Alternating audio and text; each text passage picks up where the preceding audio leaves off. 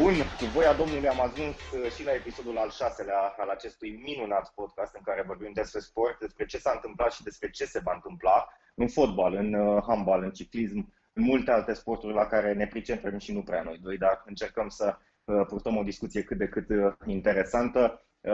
Acesta este unul dintre ale noastre talente sau un talent de ale noastre iar uh, Mimi este gata din nou cu subiectele și îl introduc și pe el și îi spun bună ziua sau bună seara sau bună dimineața, depinde când ascultați, în primul rând, pentru că asta este cel mai important. Bună ziua, în primul rând, Adrian, bună ziua doamnelor și domnilor și privitorilor și ascultătorilor noștri.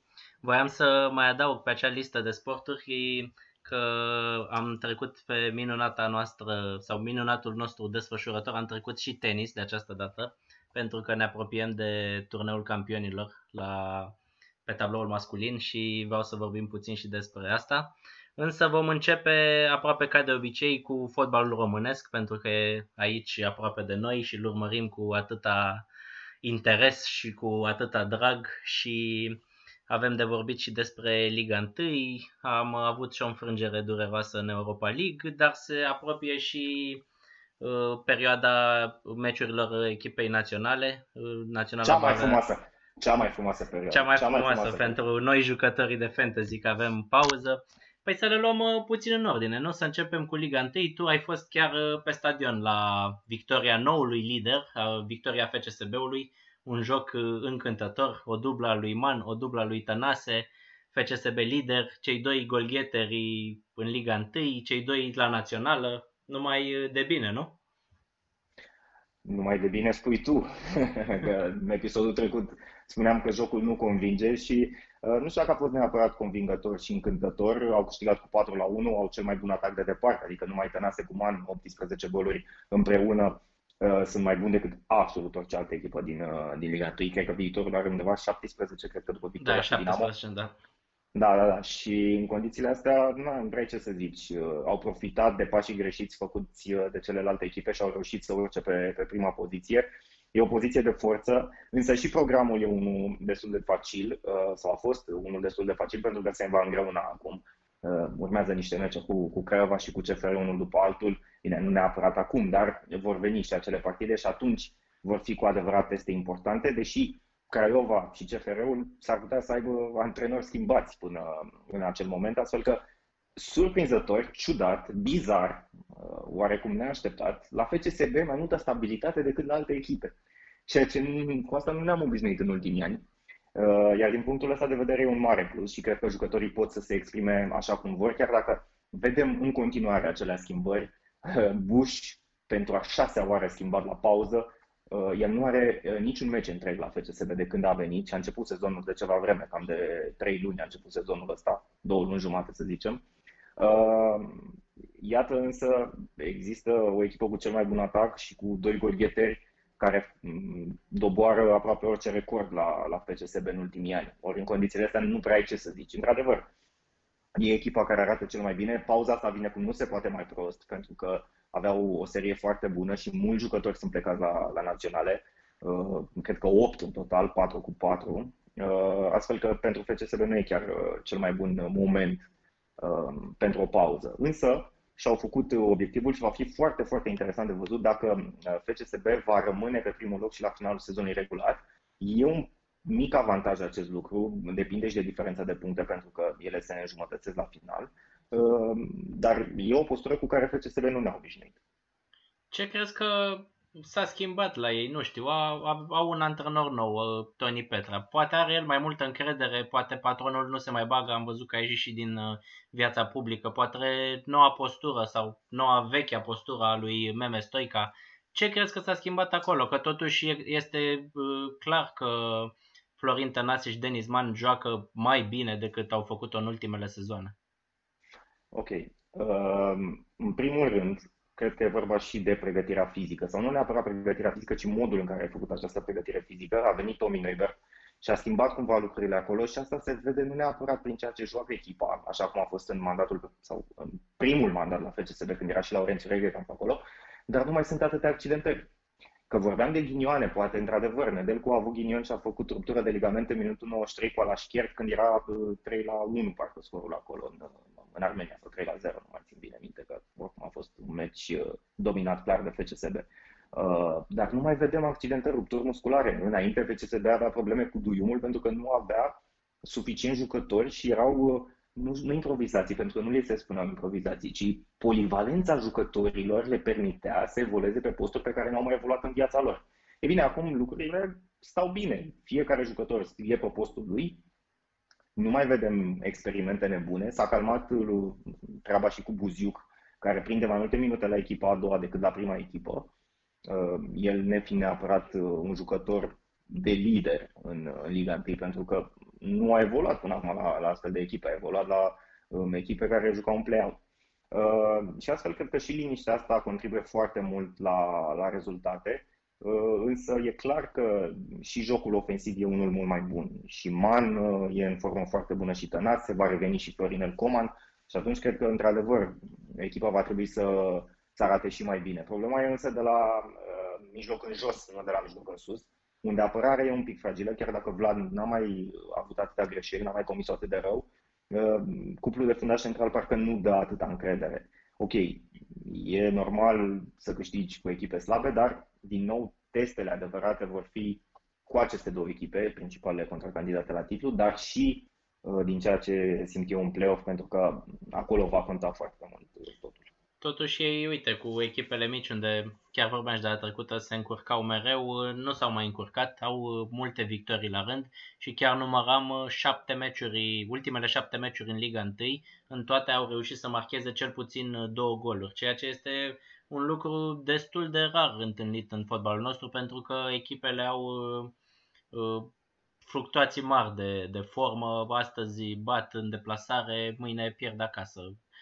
Avem și exemplul Craiovei, a pierdut cu Academica Clinceni acasă, a bătut la Sibiu și acum din nou a pierdut la a pierdut din nou acasă cu, cu Chindia Târgoviște, adică a pierdut cu adversarii mai slab cotați, cu Clinceniu și cu Chindia și uh, Bergodi și-a dat demisia, ceea ce înseamnă că pentru FCSB este o constanță pe care noi, uh, cu care noi nu mai eram uh, obișnuiți din sezoanele trecute puțin se așteptau ca Universitatea Craiova să piardă meciul ăsta cu Chindia. Cred că tu știi cel mai bine și din punctul ăsta de vedere a fost o surpriză, mai ales că nu au marcat, dar vorbeam uh, în edițiile precedente și de faptul că le va fi foarte greu celor de la Craiova să le înlocuiască pe Colici. Și asta se vede, pentru că Mamut, sau Mamut, cum s-o pronunța, că n-am mai auzit numele ăsta în croată, în sârbocrată.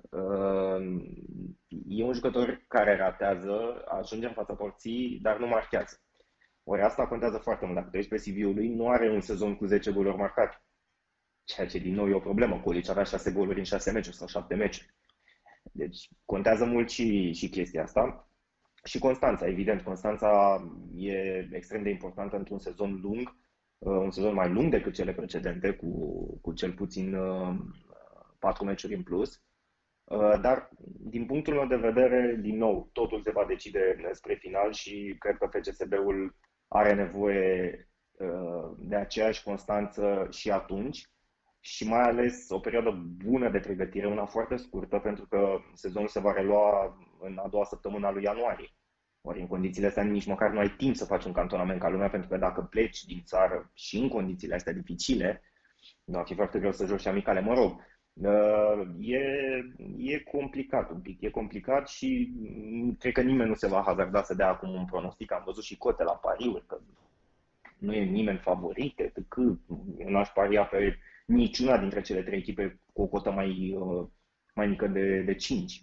Pentru că nu văd de ce, e un risc enorm pe care ți-l asumi în condiții în care tu nu știi ce se va întâmpla, adică de la etapă la etapă se pot schimba lucruri. Uite, poate că a făcut FCSB-ul COVID în, uh, în septembrie, poate fi un plus că poate jucătorii au anticorp și nu mai se îmbolnăvesc. Nu știu, e, e o situație ciudată cu care nu ne-am mai întâlnit și nimeni nu s-a mai întâlnit până acum.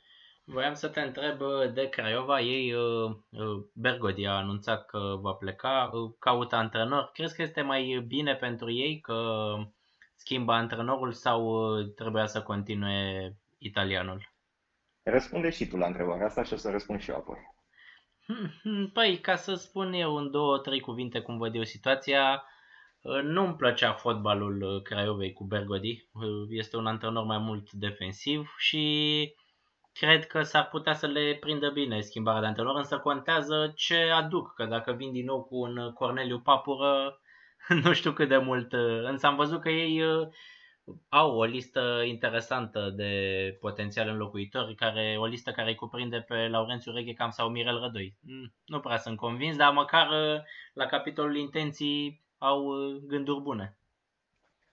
Na, tu nu lucrezi în presă ca să știi cum e, dar se pot uh, inventa sau se pot, nu inventa, nu e greșit, se pot împinge astfel de, de noțiuni de antrenori în față că-ți dorești. Dar Mirel Rădoi cel puțin din punctul meu de vedere, cred că ar face o greșeală să meargă la Craiova, pentru că uh, el a avut o campanie foarte bună la Under 21 și a venit pe un val de popularitate imens, cred că era mai popular decât Iohannis. Um, ori, ceea ce s-a întâmplat acum la Națională l-a expus unor critici foarte mari și el s-a enervat un pic, pentru că uh, răspunsurile pe care le-a dat în ultima perioadă au fost cumva ale unui om uh, băgat așa într-un colț, și împins într-un colț și mușcat cam din toate părțile. Ori mie personal îmi place lucrul ăsta, pentru că văd într-adevăr sinceritate și nu e un uh, interviu de genul Bună seara în primul rând, ne dorim uh, să ștergem cu buretele această impresie proastă, apoi să o luăm pas cu pas, iar la final, când uh, se termină campionatul și ne urcăm în autobuz, vom trage linie și vom vedea ce se întâmplă, vom analiza, iar vom vedea, vom vedea totuși ce se va întâmpla. Sunt mulțumit de băieții mei, băieții mei au dat totul. Nu, nu, nu e normală chestia asta. Vreau să văd ce crede omul, iar să-l critici pe un om pentru că a spus lucrurilor pe nume și uh, a avut dreptate din punctul meu de vedere, atunci, nu știu, e o greșeală enormă.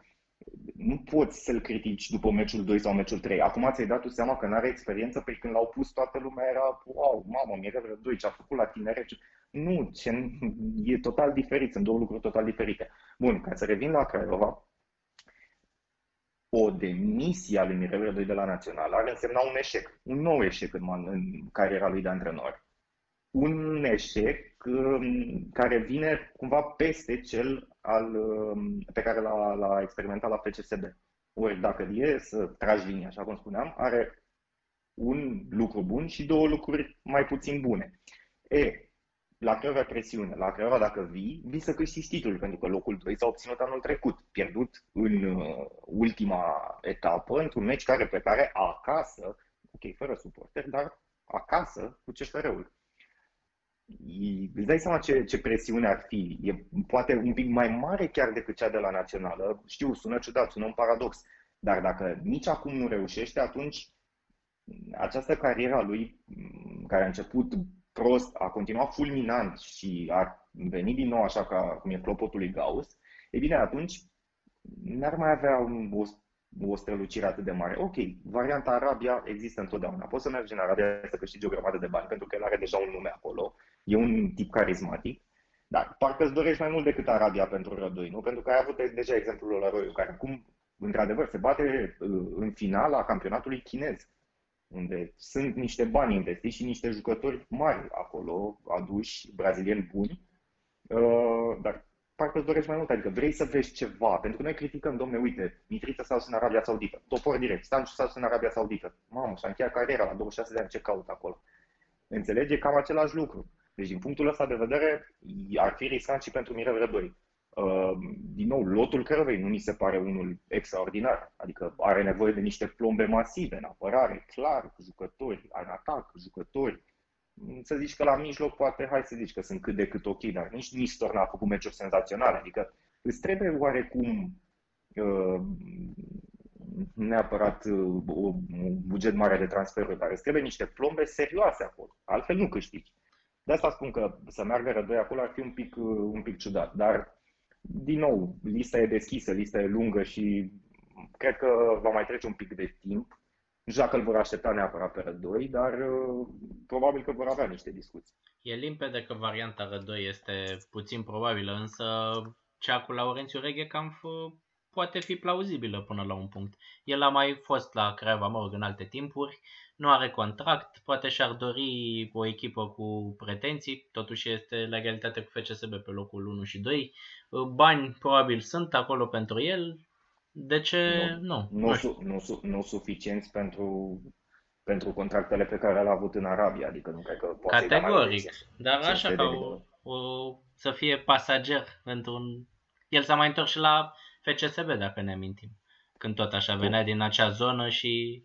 Cu foarte mult succes a întors la FCSB. Vezi, asta e chestia, că din nou, performanțele lui Regecamp nu au mai fost atât de mari în ultima perioadă. E un antrenor cu, cu nume, cu cotă, cu metode clare, dar, din nou, nu cred că e garanția succesului. Cred că nimic nu, nu ți aduce succesul uh, acum la Craiova, din punctul meu de vedere, sau la orice altă echipă, nici la CFR, pentru că și CFR are niște probleme masive.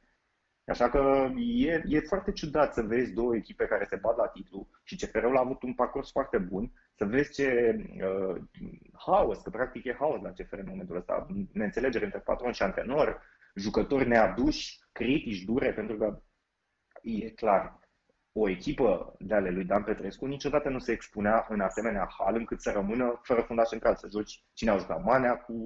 Manea, cu... Hoban, uh, Hoban a jucat la Roma fundaș central și el. De asta spun, vezi, deci cu, să joci cu deci o echipă defensivă, o echipă care acolo merge să se apere, pentru că ce vreau nu Și Ciobotariu, nu mai îmi vine în minte. Manea, Ciobotariu și Hoban au jucat cu trei central, gen, cu Roma. Asta spun, asta spun. Și câți din ei sunt fundași centrali? Mm, poate doar Ciobotariu, care și el a jucat și în bandă și oricum s-a văzut cu Roma cât de... Ok, ce... revi, mai reiterez ideea. Ciobotariu când juca fundaș central la CFR? Dacă erau toți activi. Da, nici nu prindea lotul măcar. Exact, asta spun. Deci asta spun. În condițiile astea să te expui în asemenea hal, pentru că era clar ce se va întâmpla, nu arată Dan Petrescu și sunt sigur că el și-a dorit fundaș, dar în condițiile în care nu ți se aduc fundaș, ai o problemă. A venit totuși Ben Youssef acum, să vedem dacă se va integra. A, a joacă cu Roma în retur acum? Nu. A, ok. Bun, am, am simțit ironia, dar uh, totuși meciul turcu Roma a fost un dezastru total de la început până la sfârșit. A început meciul cu gol Roma, s-a sfârșit cu gol Roma 5 la 0, tocmai ce spuneai și tu, necaracteristic pentru o echipă de ale lui Dan Petrescu, pentru că el mereu se închidea bine în aceste meciuri europene. Avem exemplele de anul trecut, uh, meciul din Champions, dubla din Champions League cu Celtic, dubla cu Slavia, apoi meciurile din grupă, Celtic, Lazio, Ren, Sevilla, fără înfrângere, tur-retur, adică poate pe fondul acestor neînțelegeri, pe fondul absențelor, uh, Roma i-a aplicat o corecție dură lui Dan Petrescu, iar uh, de aici nu știu dacă va, dacă Dan Petrescu, nu cred că va uita acest meci și cu siguranță va avea în vedere în, într-o eventuală discuție cu, cu conducerea. Plus că are niște oferte din străinătate și acolo banii sunt mai mulți, adică e clară treaba, nu trebuie să stăm la discuții. Când îți vine o ofertă mai mare, ce faci? Ok, rămâi la ce ai câștigat cam tot ce se putea câștiga, ai dus echipa sus, când vezi că nu ai condițiile necesare să faci performanță, pentru că acum am văzut, domne, că de ce nu joacă pe Chipciu?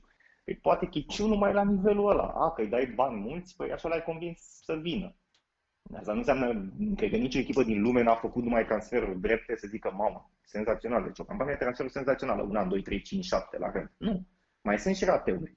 Și Manchester United de rateuri, și Barcelona de rateuri, și City, și Liverpool, și toți. Adică nu e o echipă care, mamă, normal, l-ai văzut pe Chipciu, Chipciu jucător bun de travaliu, se integrează perfect în ceea ce vrea să facă Dan Petrescu, polivalent, polivalent cu adevărat, pentru că poate juca și mijlocaș și fundaș și mijlocaș pe mai multe posturi. Ok, nu de randament, acum ce să faci? Am, uh, ce să faci? Da, am, da, cum spui și tu, nu sunt multe de discutat. Trebuie să... Totuși este un plus că s-au prezentat la meciul cu Argeș, nu mă așteptam. Ai spus că te așteptai, acum ce faci? Da, păi, nu mai avem, Mihai, nu mai avem credibilitate. nu mai avem credibilitate, da? Dacă tu spui într-o ediție că se prezintă, iar apoi spui că nu se prezintă, nu te așteptai să prezinte, atunci e o problemă. Am avut o surpriză când butonam televizorul și am văzut că se joacă meciul, nu mi-a venit să cred. Și A, chiar... deci te-ai uitat la, te uitat la, la Argeș cu CFR, nu la City cu Liverpool. am butonat doar. Da, Mamă, și... E, și te mai dai și fan de lui Liverpool, știi? am uh, vorbit în, aproape în fiecare episod de Dinamo, același rezultat. După fiecare episod, înfrângere, înfrângere, înfrângere. Nu știu dacă mai avem ce să discutăm. Dinamo este penultima în clasament, va avea sâmbătă o restanță cu Astra. Totuși are yes. o, o singură yes. victorie în 9 etape, știi, 5 în acum, acum fac o paralelă, știi, scuze că te întreb, dar fac o paralelă. În Italia e derby de la Lanterna, știi? Da. Sampdoria Genoa, derbiul orașului. Și ăsta e derby de la Lanterna, numai că... Lanterna roșie, nu? Exact, da, Lanterna roșie. Poate o predă Astra. Dacă, exact, dacă bate Astra, Dinamo trece pe ultimul loc și chiar uh, ar fi o situație ingrată mie, în care se mie, află. Mie mi-a plăcut, mi-a plăcut poezia făcută de fanii dinamoviști, închinată lui Cortasero, lui Pablo Cortasero, care, da, e bine că mai ai haz, știi, și mai găsești umor, dar nu e deloc de râs ceea ce se întâmplă. Fac da, haz de necaz. Pe... Fac haz de necaz, da. Știi că așa, așa este bine românului. Um, speranța moare ultima până la urmă, dar um, na, e o situație din asta bizară, cu jucători aduși care, din nou, a, cred că a dat Borhavaie la acum, nu? Parcă așa am E la, da, da, da. Da, da, e super jucător și ăsta merită 35 de mii. A dat două goluri, unul cu Botoșan și unul cu uh, Viitor. Da, e clar că ceva nu merge acolo și e foarte greu să, să joci în condiții în care nu ții bani, pentru că n-ai motivație. N-ai motivație, n-ai cum să joci, pentru că ți se promite ceva, ok, puteai să-i promiți, bă, 15.000 de euro, nu 35.000, dar îți dăm bani. Așa, mă rog, nici pe aia nu cred că îi dădeau, că n-aveau de unde, sau cel puțin momentul. Mie mi-a plăcut mult uh, știrea aia că au dat, uh, au dat banii și apoi a venit dezmințire că s-a întâmplat o eroare că s-a greșit contul. Da, păi știi cum e, când faci un transfer de 500 de mii de euro, nu verifici contul de două ori. Și aia de la bancă sunt și aia niște idioți, adică nu 500, de ce mai sunt 500 de mii de euro în ziua de... Că și eu dacă îți dau acum 50 de lei, bă, hai să mai pariem și noi ceva, să mai distrăm un pic, știi? Nu mă uit, dar am, și am plata deja memorată în, în home bank-ul ăla. Și, și peste 100 de lei sau peste 150 de lei îmi cere încă o dată parola. Da, da, da, păi nu, poate nu știa parola, poate era cu minuscule. No tengo dinero și era ăla de la simbolul euro în loc de... No tengo de... dinero cu N mare. Exact, da, un, un dinero 1, 2, 3. Aia e parola, da. Nu, dar e, e caterincă, păi nu, dar e caterincă, adică nu poți să cum poți să vin presă să zici, bă, dar stai că am greșit contul, s-a întâmplat o eroare. Bă, stai așa un pic cum se întâmplă o eroare. Bă, sunt bani sau nu sunt bani? E foarte simplu, nu trebuie să stăm să comentăm. Ideea e că ceea ce se întâmplă la Dinamo în momentul ăsta duce încet, încet, încet spre faliment. Dar am văzut un lucru mișto. Uh, au, au adus doi sau trei spanioli la echipa a doua și a dat gol unul din ei. A dat gol la echipa a doua, deci înseamnă că e ceva acolo, e un talent. Dacă a dat, nu știu cu cine au jucat, cu Tunar, nici nu știu. Dar au dat gol a dat gol jucătorul ăla, e foarte bine, asta e un lucru bun. Nu, mă, e Caterin, că e, e de râs ce se întâmplă, pe bune acum.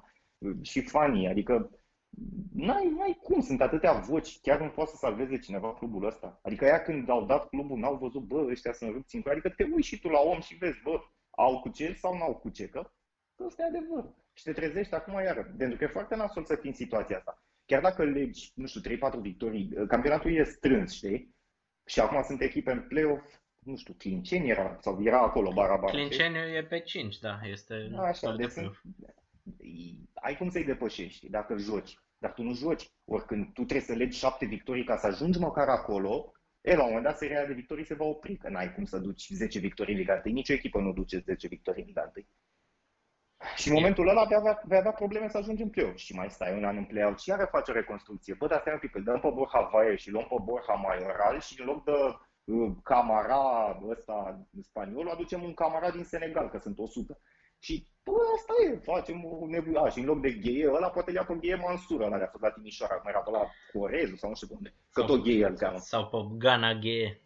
Da, sau pe Idrisa, da, pe da, Idrisa Gana gheie e bun. A luat roșu în Champions League acum. Îți dai seama suspendat, nu mai bun să meargă aici două meciuri cu Uta și cu Clinceni. E clar că nu prea, până nu se schimbă ceva, nu prea mai avem ce să nu, comentăm. Noi acum, noi acum glumim, știi, noi acum glumim, dar e o situație extrem de dificilă în care uh, Dinamo parcă nu are scăpare. Deci s-au adus un lot bun pe hârtie, au un antrenor foarte bun, a fost și selecționer, adică nu e unul luat de pe stradă, și te trezești pe locul 15 din 16 Bă, ce facem? Avem nu știu câte puncte au. 6, 5 puncte, 5 puncte. 5 puncte au și 5 înfrângeri la rând. E clar că nu prea se vede luminița de la capătul tunelului pentru ei. Corect. Din păcate, până la urmă, că na, totuși e un club important al țării. Să, să dea fază lungă. da. Haideți să vorbim despre echipa națională. Așa am început noi acum mai bine de o lună podcastul vorbind despre echipa națională. Din nou acțiunea tricolorilor vor avea trei meciuri. Primul este amicalul cu Belarus, se va juca la Ploiești pe 11 noiembrie. Pe 15 noiembrie este meciul cu Norvegia de pe arena națională din Liga Națiunilor, iar pe 18 noiembrie în Irlanda de Nord vom juca tot în Liga Națiunilor.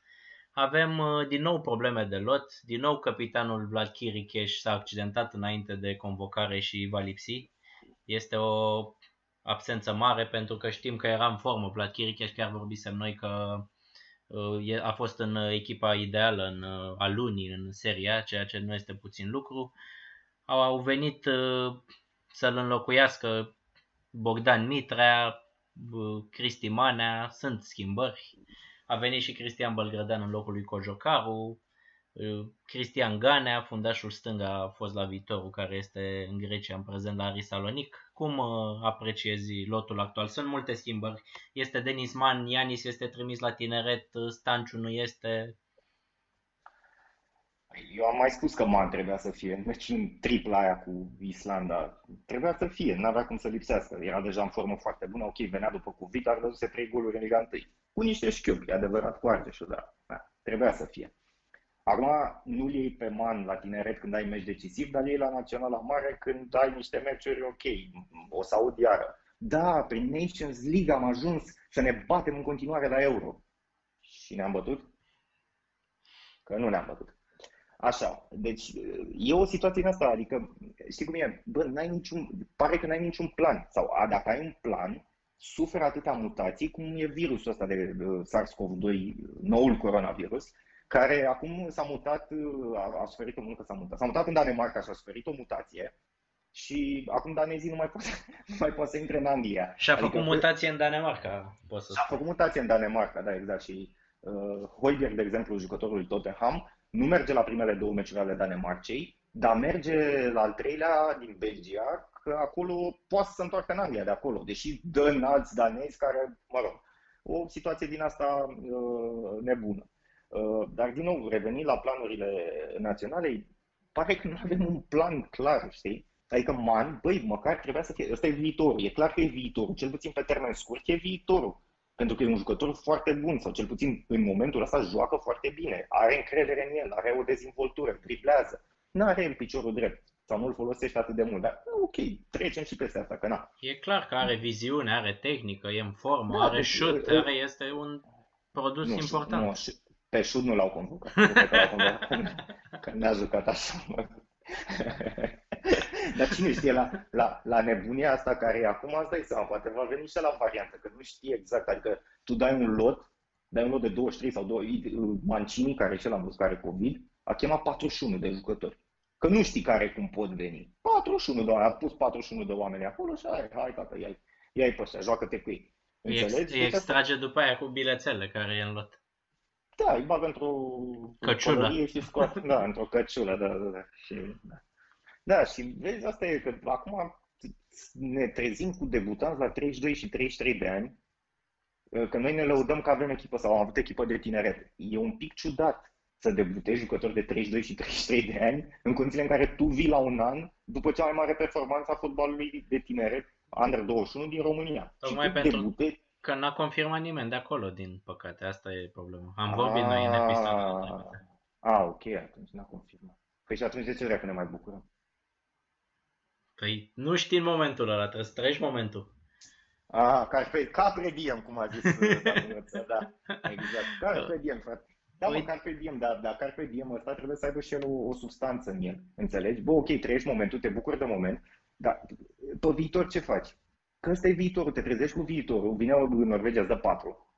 După aia mai vine Islanda, te uh, domină, sau mă rog, o domini tu, dar nu-ți crezi nicio ocazie. Și tu visezi, păi da, ne calificăm la Mondialul din 2022. Păi e cam greu să ne calificăm și uite că noi ne-am dus în urna, în Liga B, ne urna, da, urna B. Suntem în Liga B acum, mai suntem în Liga C, că am fost în Liga C anul trecut. Dar în Liga B e un pic mai greu, că noi n-am ajuns în Liga B, că s-a tras linie fix sub noi. Că s-a mărit, pentru că și-au dat ei seama, bă, stai că nu e ok să fie doar 3 de urna A și 4 de B și 4 de C. Hai să facem 4 de A, 4 de B și 4 de Bun, 16 echipe de fiecare.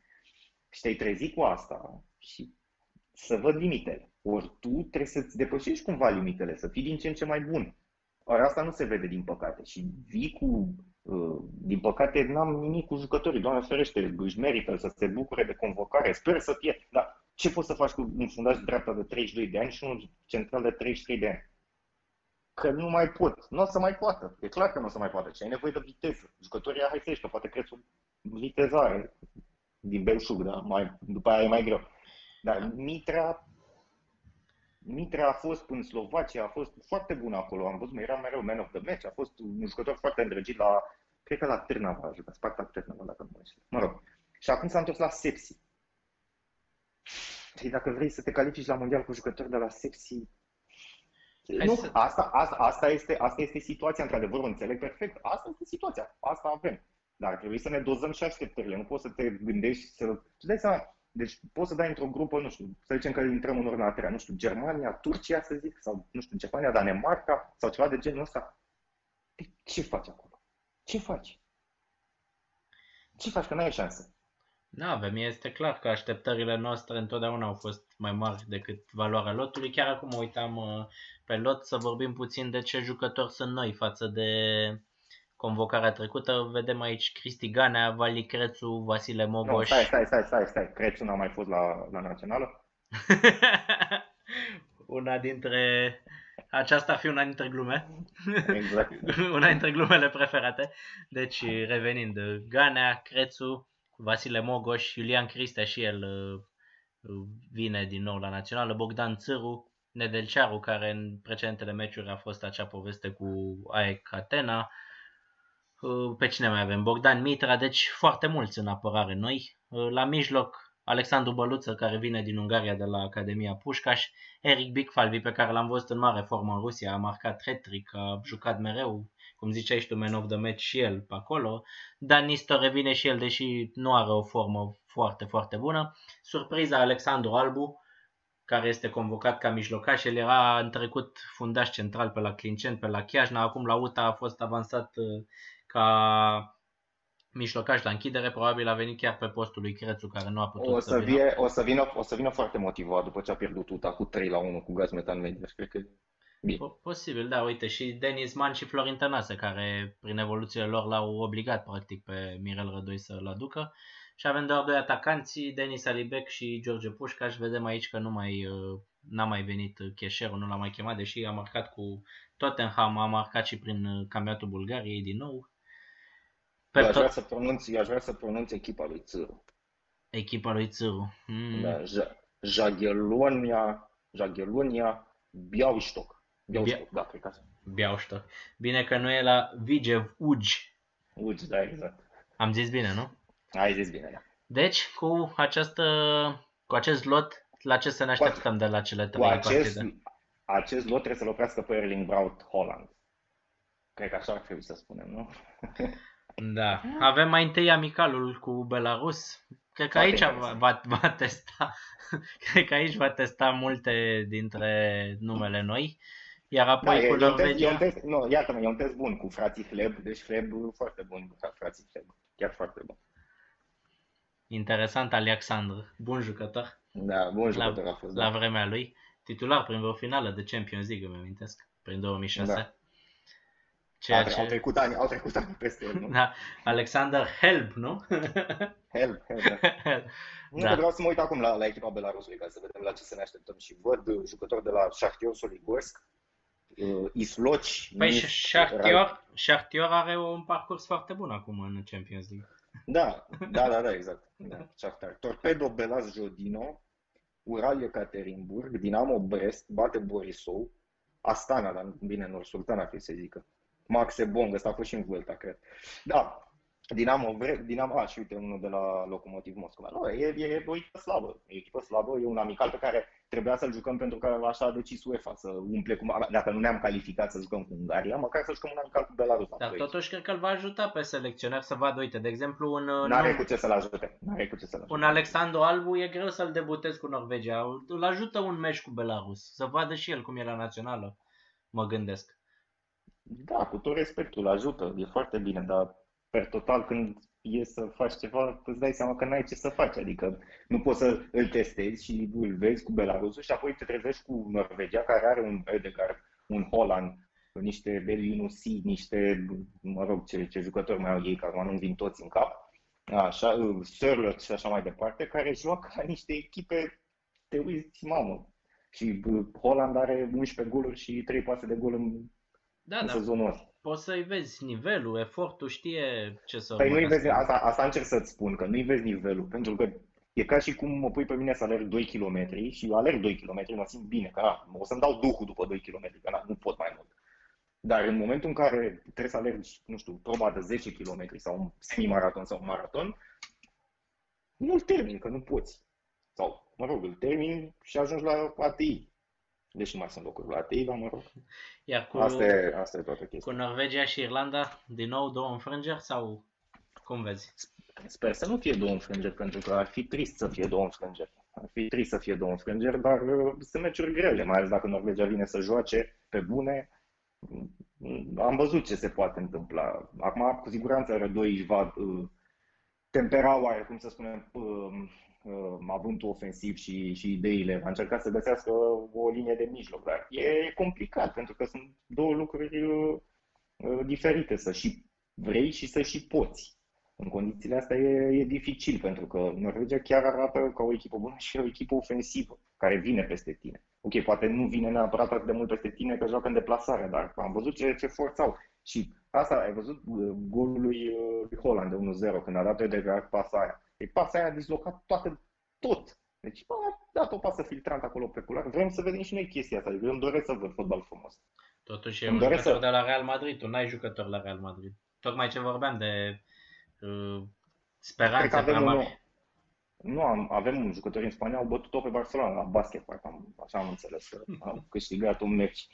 Nu, okay. acum, nu, da, dar vezi asta, noi vorbim, am ajuns fix în punctul în care am vrut. Noi am vorbit de Albu acum două minute de la UTA Arad, care a pierdut cu gaz metan media și 1 la 3 și ne dorim să-i blocăm pe Ödegaard de la Real și pe uh, Holland de la uh, Dortmund, care cine știe unde va ajunge. Da, Holland am văzut oricum, a pierdut un meci de FIFA, a jucat cu un streamer și a pierdut la penalti, a ieșit de nervi. Da, cam asta e. Asta și a pierdut, e, și cu, a pierdut și cu Bayern în campionat, deși a marcat lui Neuer. Deci e cam slăbuț un pic băiatul. Și dacă a marcat e slăbuț? Păi a pierdut, nu, nu, nu, a, nu merge. Echipa a pierdut, echipa a pierdut, echipa a pierdut. Am uh, vorbit în fiecare episod despre Premier League, campionatul nostru preferat. Din nou, uh, a fost o etapă foarte frumoasă, s-au schimbat liderii de la o zi la alta. Derbiul dintre City și Liverpool egalitate, a fost acolo un meci roller coaster. Liverpool a deschis scorul, City a egalat, după aia a ratat penalti prin De Bruyne, a rămas totuși 1 la 1. Rezultat da. care na, nu ajută no, pe nimeni. A, a avantajat-o pe Leicester, că știi, când doi se certă al treilea câștigă și în momentul ăla în momentul ăla e bine pentru, pentru echipe din astea mai mici. Bine, a fost și Southampton prima dată după vreo 30 și ceva de ani, prima dată în Premier League, pentru că Premier League s-a înființat, actuala formulă s-a înființat în 1992 și pentru... până anul trecut, da, până pentru... anul trecut, până anul trecut nu câștigase Liverpool titlul sau până sezonul trecut nu câștigase niciodată titlul Liverpool, dar da, a fost un meci în care s-au cam anulat cele două echipe pentru că, uite, De Bruyne a dat doar 5 pase, deci el e principalul motor acolo de la mijloc și a dat doar 5 pase în repriza a doua, e clar care a fost ideea lui, lui Klopp. Uh, City din nou cu penalti ratate într-un meci cu Liverpool s-a mai întâmplat pe Anfield când Mahrez a dat, uh, n-a prins cadrul porții și asta e, e o statistică, îmi plac mult statisticile astea, știi, sunt foarte interesante pentru că arată cumva cum e soarta. Uh, s-au dat multe penaltiuri în ultima perioadă în Premier League. N-am stat să le număr pe toate din 2018 până acum. Dar între 2018 și până acum, să zic, nu știu, 90 de penaltiuri, 100 de penaltiuri, ceva de genul ăsta, pentru că au fost 30 cu 30, mă rog. Uh, între cele două penaltiuri, niciunul executat în Premier League nu a fost în afara cadrului porții. A fost cel al lui Mahrez și cel al lui De Bruyne acum. Asta e interesant. Ambele într-un meci cu Liverpool, ambele uh, iar și-a dus victoria lui City, deci uh, e un pic de poetic justice aici. Uh, dar sezonul e lung și va fi foarte, foarte interesant. Am văzut ce face și Villa, că a câștigat 3-0 cu Arsenal, 7-2 cu Liverpool, apoi a pierdut uh, Southampton 4 la 4-3 a fost până la urmă. 4, eu 4-2 speram să fie, da. 4-3 a rămas, da. 4-3 a rămas, da. Și vezi, asta e, e Leicester acolo, sunt tot, uite și Tottenham, care a reușit cumva să câștige meciul cu WBA, a fost 1-0, a dat uraganul Harry Kane, um, nu Țanc.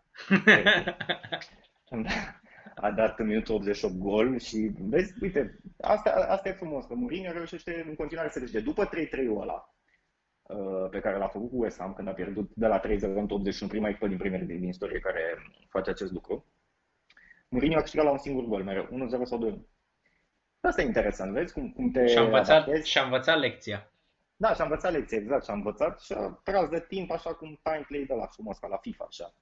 Și... Uh, exact, Southampton a zis tu că a fost lider și ei au o formă foarte bună, trei victorii la rând și Chelsea a început să joace frumos în uh, ultimul timp de la revenirea lui Ziyech. Uh, a fost uh, unul dintre principalele motoare în meciul cu Sheffield, victoria 4 la 1. Și da, ce... e, e jucătorul, scuze mini, e jucătorul care a creat cele mai multe ocazii uh, în Premier League după De Bruyne în uh, perioada în care a jucat în, uh, pe meci, cum ar fi, are vreo 4 șanse de gol create, 3,89, De Bruyne are 4,20. Dar, uh, da, Chelsea e o echipă bună, dar nu are apărare. M-a convins uh, ultimul meci să-l iau în echipă și eu pe Ziyech, poate și pe tine, că regretai uh, Spuneai că regreți că nu l-ai luat. Plângeam, plângeam cu lacrimi de crocodil. da. Voiam să mai uh, spun aici, la capitolul Premier League, uh, că Everton, care la un moment dat era lider, nu a mai reușit să bată de patru etape și mai mult, ultimele trei, trei înfrângeri. Ce crezi că se întâmplă cu trupa lui Ancelotti? Că porniseră ca din pușcă. Păi s-a întâmplat suspendarea lui Richarlison, un om foarte important din lot, s-a întâmplat suspendarea lui Dini. Dini a fost o etapă până la urmă. Acum au pierdut totuși cu Manchester United da, neașteptat. Da, poate. da, da, da, când a, da, când a jucat, când n-a jucat Dini a câștigat Everton? Uh, nu, a pierdut cu Newcastle ah, okay, Ok, aha, ok, bine. Și, și James Rodriguez, care și el a început foarte bine sezonul. Vezi, da, tu aduci niște jucători ok, Dini și Richarlison nu erau, uh, erau deja când, uh, când a început sezonul, dar a adus niște jucători și când iei un jucător care era foarte bun acolo și creativ și bătea și faze fixe și așa mai departe, atunci încep să ai probleme. Într-adevăr, sau nu, nu într-adevăr neapărat. Adică mă așteptam ca United să facă un meci bun, pentru că cam asta e stilul lui Solskjaer, știi?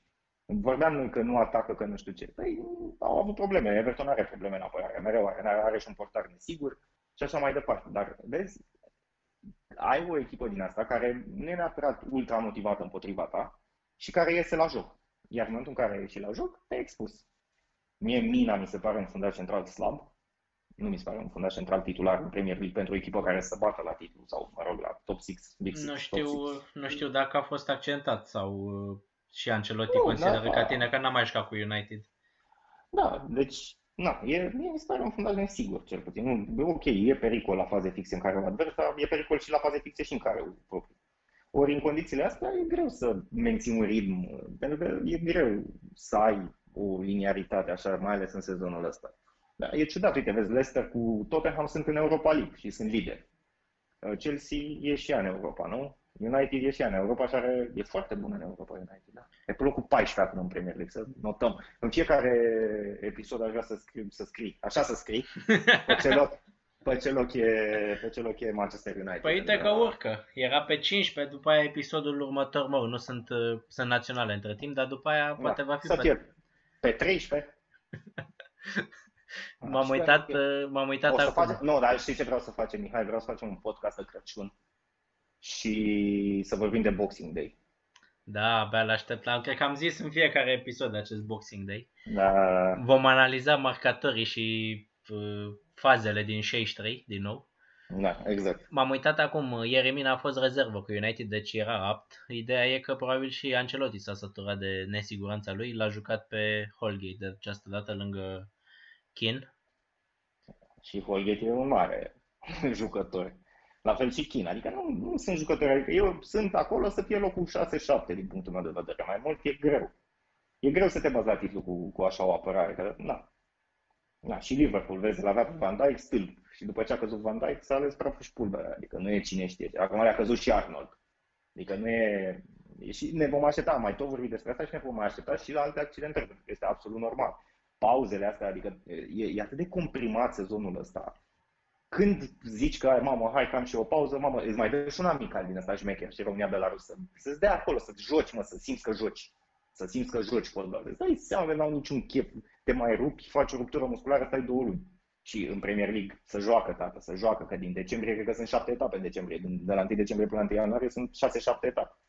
Cam așa, că e lună dublă la fantasy. Exact, exact. Dar uh, pe seama cărui fapt pui uh, aceste rezultate din uh, Premier League, nu știu, foarte contradictorii. Etapa asta, nu știu, pierzi acasă cu Arsenal, să zic, după aia bați la Everton. Arsenal bate la United, pierde 3-0 acasă cu Villa. Villa bate 7-2 pe Liverpool, 3-0 pe Arsenal, dar pierde la scor cu Leeds și era 4-0 și cu Southampton la un moment dat. Și așa mai departe. Te las pe tine să zici ce să zic eu acum. nu mai există echipe mici? da, bă, da, asta zic. Aia zic. Na, nu, acum, nu, lăsăm la o parte. Știi, asta, e nivelul asta foarte ridicat, sunt echipele foarte apropiate sau uh, programul, calendarul foarte condensat, sunt mai mulți factori. S-a vorbit despre un proiect, The Big Picture se numea în Premier League, în care uh, să se reducă numărul de echipe la 18 18 și mai mulți bani să fie dați în Championship, dar și echipele care termină sus în campionat să câștige mai mulți bani. Principalii uh, backer, să spunem așa, ai proiectului au fost United și Liverpool. Adică să câștige mai mulți bani echipele astea și cele de mai jos să câștige mai puțin. Ori în Premier League s-a votat nu direct, pentru că cele echipele mici au dat seama că nu mai au nicio șansă apoi. Că una e să primești, nu știu, 100 de milioane de lire din drepturile TV la finalul sezonului și alta e să primești 60 de milioane. Are impact și asupra transferurilor și asupra salariilor plătite și așa mai departe, pentru că vedem acum și uh, echipe uh, mici reușesc să aducă niște jucători buni, adică nu ca Lugman la Fulham, de exemplu, dar mă rog. Da, deci și acolo Fulham a reușit să împrumute niște jucători care le plătește niște salarii bune, adică peste un milion de lire, cred eu, că și Lugman și Loftus Cheek și așa mai departe, n-au venit pe, pe mărunții și pe peanuts. Păi da, au portat campion mondial până la urmă. Da, Îți place asta cu campion mondial, nu? Da, da, da, e cea mai mare onoare. Da, și, și la Fulham. Pe baza care dar îți dai seama, ăla se antrena cu ce jucători avea Franța până apărare sau pe la, păi la, Real, Madrid, sau... la Real Madrid da, a fost sezonul trecut, la PSG sau pe la, acum două sezon. Sau pe la PSG și acum îi vezi pare nici măcar nu știu să stea în teren, să dau cap în cap în centrul careului. Anghisa Ori... sau cum îl cheamă, mijlocașul? Da, da, da, da, Zambo Anghisa. Ei, vezi, și de asta se întâmplă lucrurile astea, pentru că și echipele mici își permit să ia niște jucători cât de cât buni, să fie oarecum la rampe de lansare. Și uite, Oli Watkins. Deci Oli Watkins are 6 goluri, 3 cu Liverpool, 2 cu Arsenal. Și unul cu Southampton, cred. La repeater, ah, la draft, i-a punctat o grămadă. Da, ok, știi? Uite, l-a luat uh, West Ham pe Ben Rahma de la, de la Brentford, care a fost senzație în, în Championship în sezonul trecut. Deci și echipele astea își permit să ia niște jucători. Nu e ca la Elce, ca la Cadiz, care nu au banii ăia, nu permit, nu-și permit să, să facă astfel de transferuri sau își permit și dau faliment dacă pică. Adică e riscant să faci chestia asta. Fulham, de, Fulham a încercat și până la urmă a tot dat jucători împrumut și a încercat să scape de ei când au fost în Championship. Numai că în Championship mai primești niște bani. Acele parachute payments din, din Premier League. Păi o echipă ca Fulham care în urmă cu două sezoane a cumpărat, cred că de peste 100 de milioane, nu? Sau ceva de genul ăsta? Păi și Villa a făcut și la fel, da. au picat cum au venit și acum au reintrat. Nu s-au desfințat, adică au rămas uh, sus, au promovat... Uh, da, da, vezi, asta, asta nu, e o, nu e o condiție necesară, pentru că sunt multe echipe care nu au mai reușit să facă lucrurile astea. Huddersfield, Stoke s-au chinuit la, s-au bătut la retrogradare, adică n-a fost uh, așa, adică a fost o cădere... Da, multe se duc. Nu, dar la Stoke, Stoke avea echipă foarte bună, adică chiar avea echipă de championship, trebuia să fluiere pe acolo, să treacă să repromoveze și n-au mai făcut chestia asta. Și-au schimbat vreo 5-6 manageri. Și surprinzător e că vedem uh, echipe precum Manchester City, care este fix la jumatea clasamentului pe 10, Arsenal pe 11, United pe 14, adică echipe cu pretenții de Champions League, da, da. de luptă la titlu. Diferențele sunt mici. Sunt mici, Diferențele sunt mici, sunt 6 puncte și cred că City cred că are și un meci în minus sau nu are? Are, da, are un. Da, deci, na, să zici că bate în ăla, ajung la 5 puncte de Leicester, adică diferența nu e enormă. Și asta, din nou, o va costa pe Leicester. Chiar dacă joacă cu Ihanacho, Slimani uh, și ce mai au ei pe acolo în Europa League, îi va costa. Pentru că s-a văzut că mă uitam, de exemplu, bă, când n-a jucat Vardy, au fost uh, rip. După ce a revenit Vardy, mamă, brusc, pam. Contează, da, și acum... Au legat, au legat Da, deci o, un COVID-19 pozitiv la Vardy, i-a pus pe butuș două săptămâni, 0 puncte, știi? Contează. Contează și acum etapa aceasta tot el a adus victoria, deși a ratat un penalti, victoria cu Wolverhampton el a adus-o dintr-un alt penalti pe care l-a transformat. Bun, uh, vrei să schimbăm uh, sportul, să vorbim puțin de handbal? Eu vreau, da, vreau să vorbesc de Marc Soler, care a dat un hat-trick. sau vrei, vrei să mai vorbim despre alt campionat sau trecem că deja ne-am e simpatic, știi, 4 la 1, 3 penaltiuri, hat-trick din 3 penaltiuri, e, e mai ceva, rar, știi? da, e mai, mai rar. rar da. Și un autogol, adică Valencia n-a marcat din, din asta, dar e o victorie a unui club disfuncțional acolo și interesantă victoria cu, cu Real. Și Barça a bătut. E, avem, avem campionate deschise cam peste tot, în afară de Germania. A reușit să marcheze Messi pentru prima dată sezonul acesta din acțiune. Marcase... Parcă tot... din penalti, așa vreau să. Da, și al doilea gol a fost din acțiune. A dat două. Și a marcat și, în, și cu Dinamo Kiev tot de, din penalti, marcase și acum cu Betis tot Dar din nu vrei penalti. Să, nu vrei să vorbim despre Dinamo Kiev și 0 la 3? A dat Junior Moraes, nu? Păi Junior Moraes nu este la Gaziantep? ba, da, da, da, vezi, uite, a fost și la Dinamo Kiev și a dat acum un la Dinamo Kiev. Ok, hai să vorbim de ce ziceai tu că... Da. Păi uh, am notat aici să vorbim, să, nu să vorbim, e mult spus să vorbim, să vorbești puțin de handbal, nu? Că am avut Champions League, victorie CSM. 25-23 cu Crim Ljubljana, o victorie importantă pentru CSM, care are cel mai bun start din istorie în Champions League și a egalat performanța din 2018. Atunci grupa era mult mai ușoară jucat cu niște echipe mai slabe acum, de data asta s-a întâlnit niște echipe destul de bune. Uh, au și meciul cu Rostov uh, in hand, să spunem așa, dar meciul ăla va fi undeva pe 19 noiembrie și ale e meci tare. Rostov e o echipă foarte bună, e și Per Johansson acolo care știe bine pe, pe Adi Vasile, ei au lucrat mult timp împreună la CSM și lucrează în continuare la Naționala Muntenegrului. Uh, Vâlcea, din păcate, și-a amânat din nou meciul cu Buducnost. Uh, sunt multe jucătoare pozitive acolo. Uh, cred că vor avea 10-11 jucători. Ar trebui să joace cu Bistrița. Și cred că vor juca cu Bistrița la București, miercuri. Apoi vor merge cu autocarul la Podgorița pentru meciul cu Buducnost.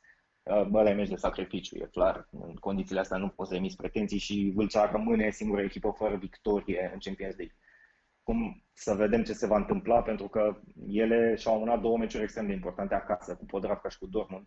Alea două trebuie câștigate clar, altfel n-ai nicio șansă să, să treci mai departe. În schimb, CSM-ul e lider.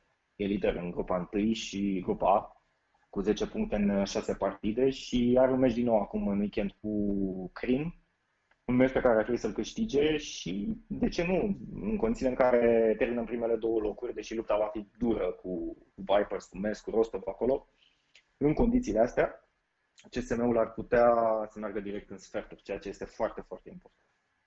Are șanse să mai câștige un trofeu, că mi-amintesc că la precedentul ai fost chiar în sală când l-a câștigat, la singurul, nu la precedentul.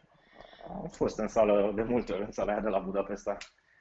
Cred că e o sală cât aia de la Cluj, aia de la București, aia de la Vâlcea împreună și de la Baia Mare. E imensă, e 13.000-14.000 de locuri. Mm, e greu, e greu de zis. Ghior are o serie de 44 de meciuri fără înfrângere. Dacă ajunge în uh, ianuarie fără să piardă, face 3 ani, bă, 3 ani de când am mai pierdut în, uh, în Champions League, ceea ce e uriaș, e enorm. Adică să faci 50 de meciuri aproape fără înfrângere. Am mai făcut niște egaluri. Dar e, e o competiție foarte deschisă și anul ăsta sunt multe resturnări de situație, multe surprize și se poate întâmpla orice. E, e deschis oricare rezultat. Important e să aibă pe neagul, pentru că am, ok, CSM știe să câștige fără neagul, dar știe să câștige fără neagul cu echipe mai slabe. Atunci când, atunci când va, om va întâlni pe Ghior, pe Rostov, pe CSKA Moscova, pe echipe puternice, e mai dificil în momentul Spuneai de surprize, chiar vorbeam noi, parcă sâmbătă, Ferencvaros a pierdut cu Bitigheim acasă te întrebam eu de că avea o cotă foarte mică și cum au reușit să câștige uh, fetele de la Bittigheim la 11 goluri. Și spuneai că este prima sau a doua lor victorie din istorie în deplasare. În deplasare, da, da, a doua victorie în deplasare. Nu câștigaseră niciun meci, aveau șase înfrângeri consecutive în sezonul ăsta, șapte cu încă una din sezonul precedent. Practic, în ultimii doi ani în Champions League, câștigaseră un singur meci cu Vâlcea acasă. E, au câștigat acum, n-au un lot neapărat bun uh, Bittigheim, dar au acolo au un inter dreapta bun de 23 de ani, Julia Maithoff o cheamă, e al doilea golgheter al ligii. Și mai au niște jucători de experiență, dar nu trebuiau să câștige la un. E cea mai mare victoria lor în, în Champions. Cred că au șapte în cinci sezoane, ceva de genul ăsta. Deci sunt surprize, mai ales în contextul acesta cu COVID și cu meciuri Repet. rămânente. Trebuie să repet, Mihai, nu mai există echipe mici. Nici în handbal? Nicăieri. Nici în golf. Da, t- ca să vorbim, uh, să trecem puțin, să vorbim și de tenis. Aici mă lași Ok, pe te mine. Da. Desfăți Poți să vorbești o, mult. desfăți o bere. Uh, O să înceapă turneul campionilor, unul dintre cele mai așteptate turnee ale anului în, uh, pe, în calendarul uh, masculin.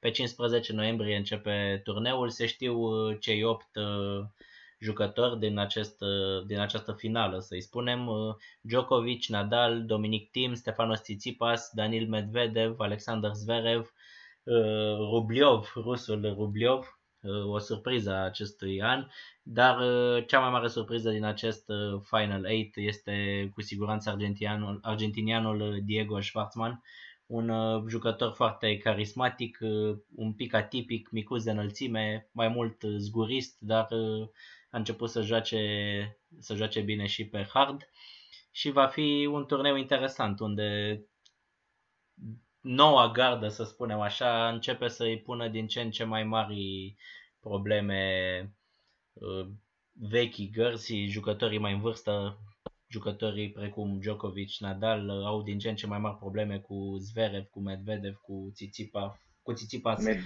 Medvedev. sau cu sau cu Rublev, da, poate fi Medvedev.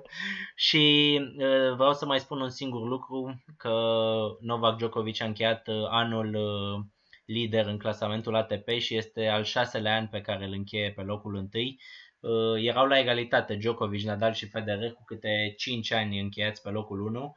Un uh, singur tenismen avea 6 uh, locuri 1, 6 finaluri de an pe locul 1, era vorba de Pete Sampras. Ei bine, Novak Djokovic a egalat această legendă americană și sunt uh, doi jucători acum cu câte uh, 6 ani încheiați pe locul 1 în clasamentul ATP, ceea ce este un uh, lucru foarte bun, iar Djokovic se va mai are putere să, să devină recordman în, în acest uh, clasament.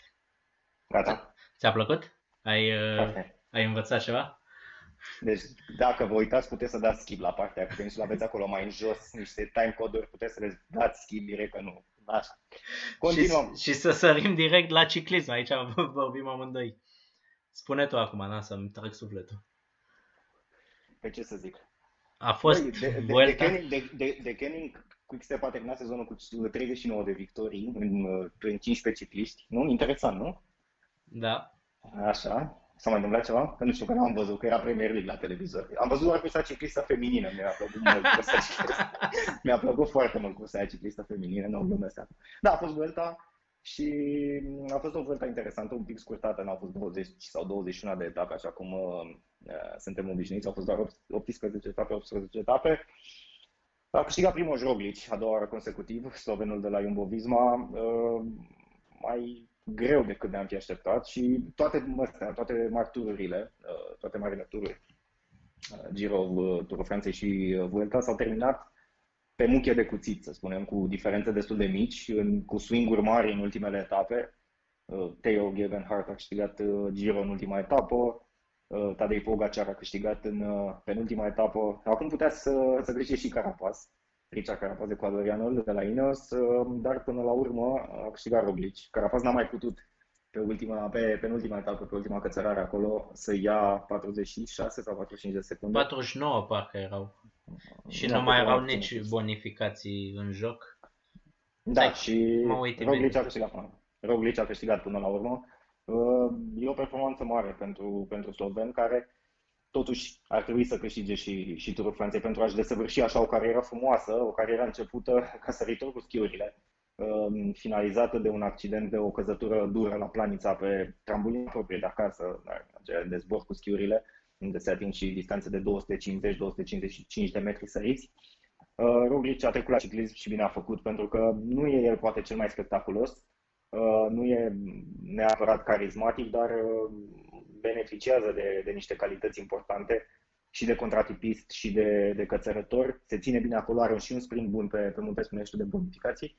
Astfel că mereu e un favorit la, la victorie. Și Carapaz a făcut un tur bun, uh, neașteptat de bun, uh, dar până la urmă acolo a câștigat Roglic. Păi Roglic a câștigat uh, patru etape în acest tur și dacă nu greșesc a avut trei locuri doi și fără acele uh, secunde de bonificație ar fi fost depășit de Carapaz. Timpii efectiv pe șosea sunt uh, de partea lui Richard Carapaz, el ar fi câștigat, asta este paradoxul, dar uh, na, sunt calități bune, cum spuneai, de uh, are punch, are puțin sprint acolo la final, uh, Roglic și... A, a, a câștigat și Lieș Baston Lieș, adică nu e un fraier, să spunem așa. E un ciclist bun, e un ciclist complet și până la urmă asta, un, nu neapărat un all-rounder, dar e un ciclist care știe ce, ce trebuie să facă și a crescut, a, a învățat uh, și șmecherile astea, ține minte cum a căzut uh, în Giro și a pierdut mult timp acolo anul trecut și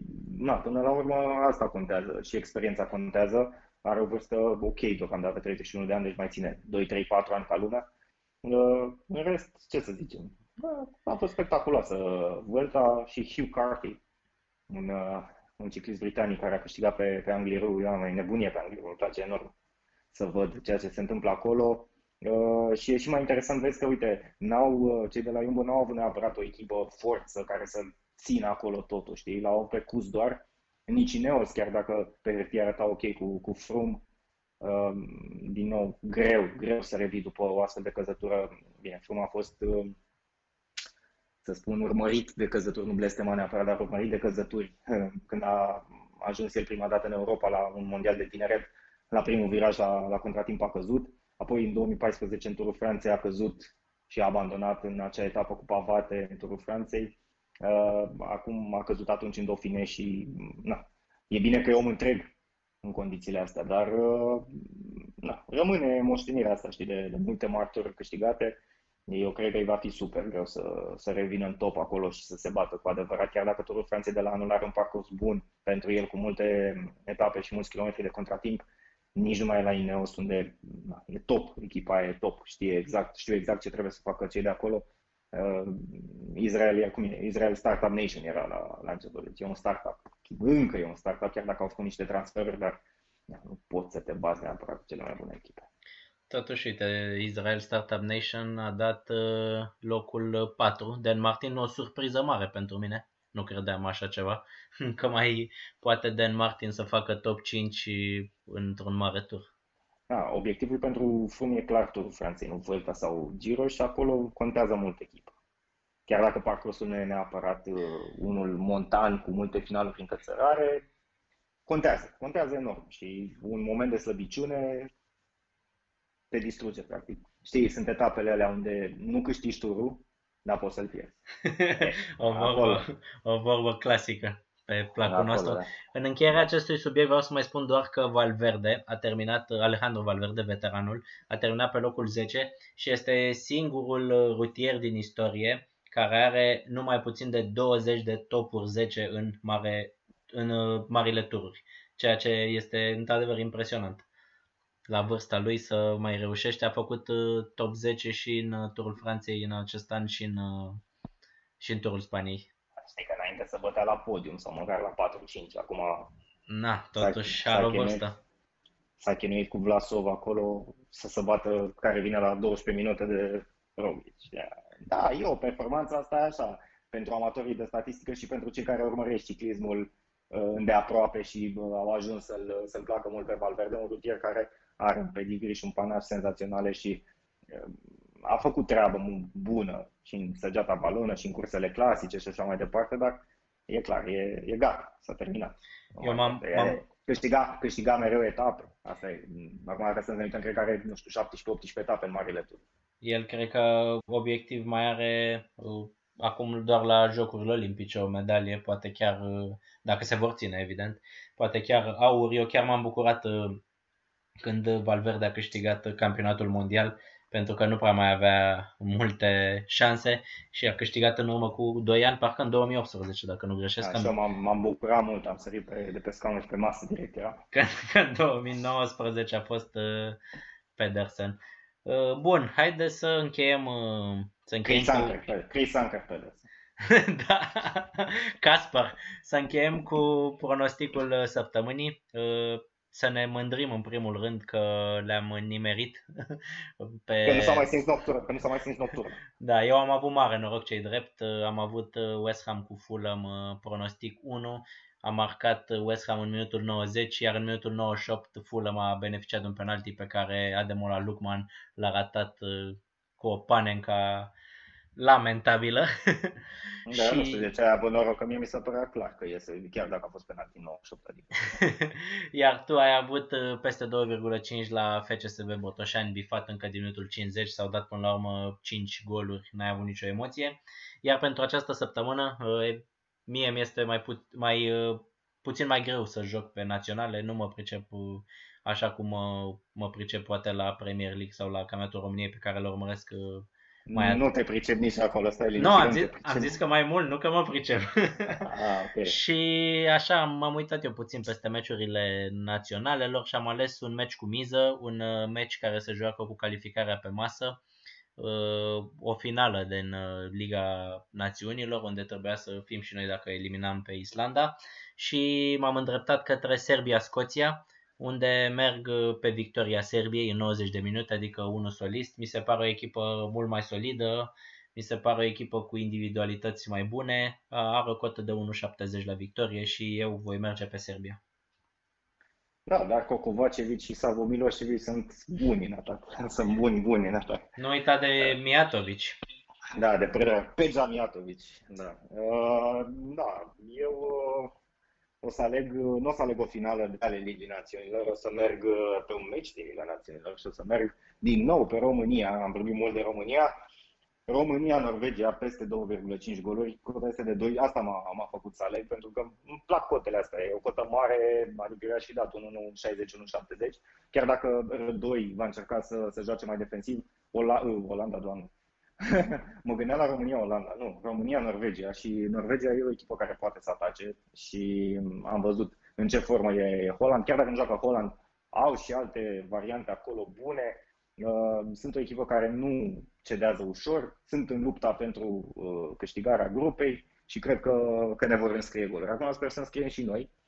Uh, vorbeam și de problemele din apărare pe care le avem. E greu să-l oprești pe, pe Holland când tu joci în Liga 1 sau uh, în alte campionate mai slabe. Și din punctul ăsta de vedere, cred că vom vedea goluri și vom vedea un meci spectaculos duminică uh, la ora 21.45. Bun, atunci uh, mulțumim mult dacă ați stat cu noi până în acest moment, până la finalul episodului 6. Nu uitați că pe canalul nostru de YouTube am început să băgăm și niște clipuri despre istoria fotbalului, să spunem, cu, facem acolo niște topuri ale celor mai buni jucători din istorie și nu uitați să ne dați un like, un subscribe, ne-ar ajuta foarte mult și să auzim, să ne auzim de la, de la excepțional în sus. Și să dați skip la partea cu tenisul, că nu, nu, nu, nu interesează pe nimeni. V-am pupat, Doamne ajută, fiți sănătoși! Mulțumim mult, la revedere!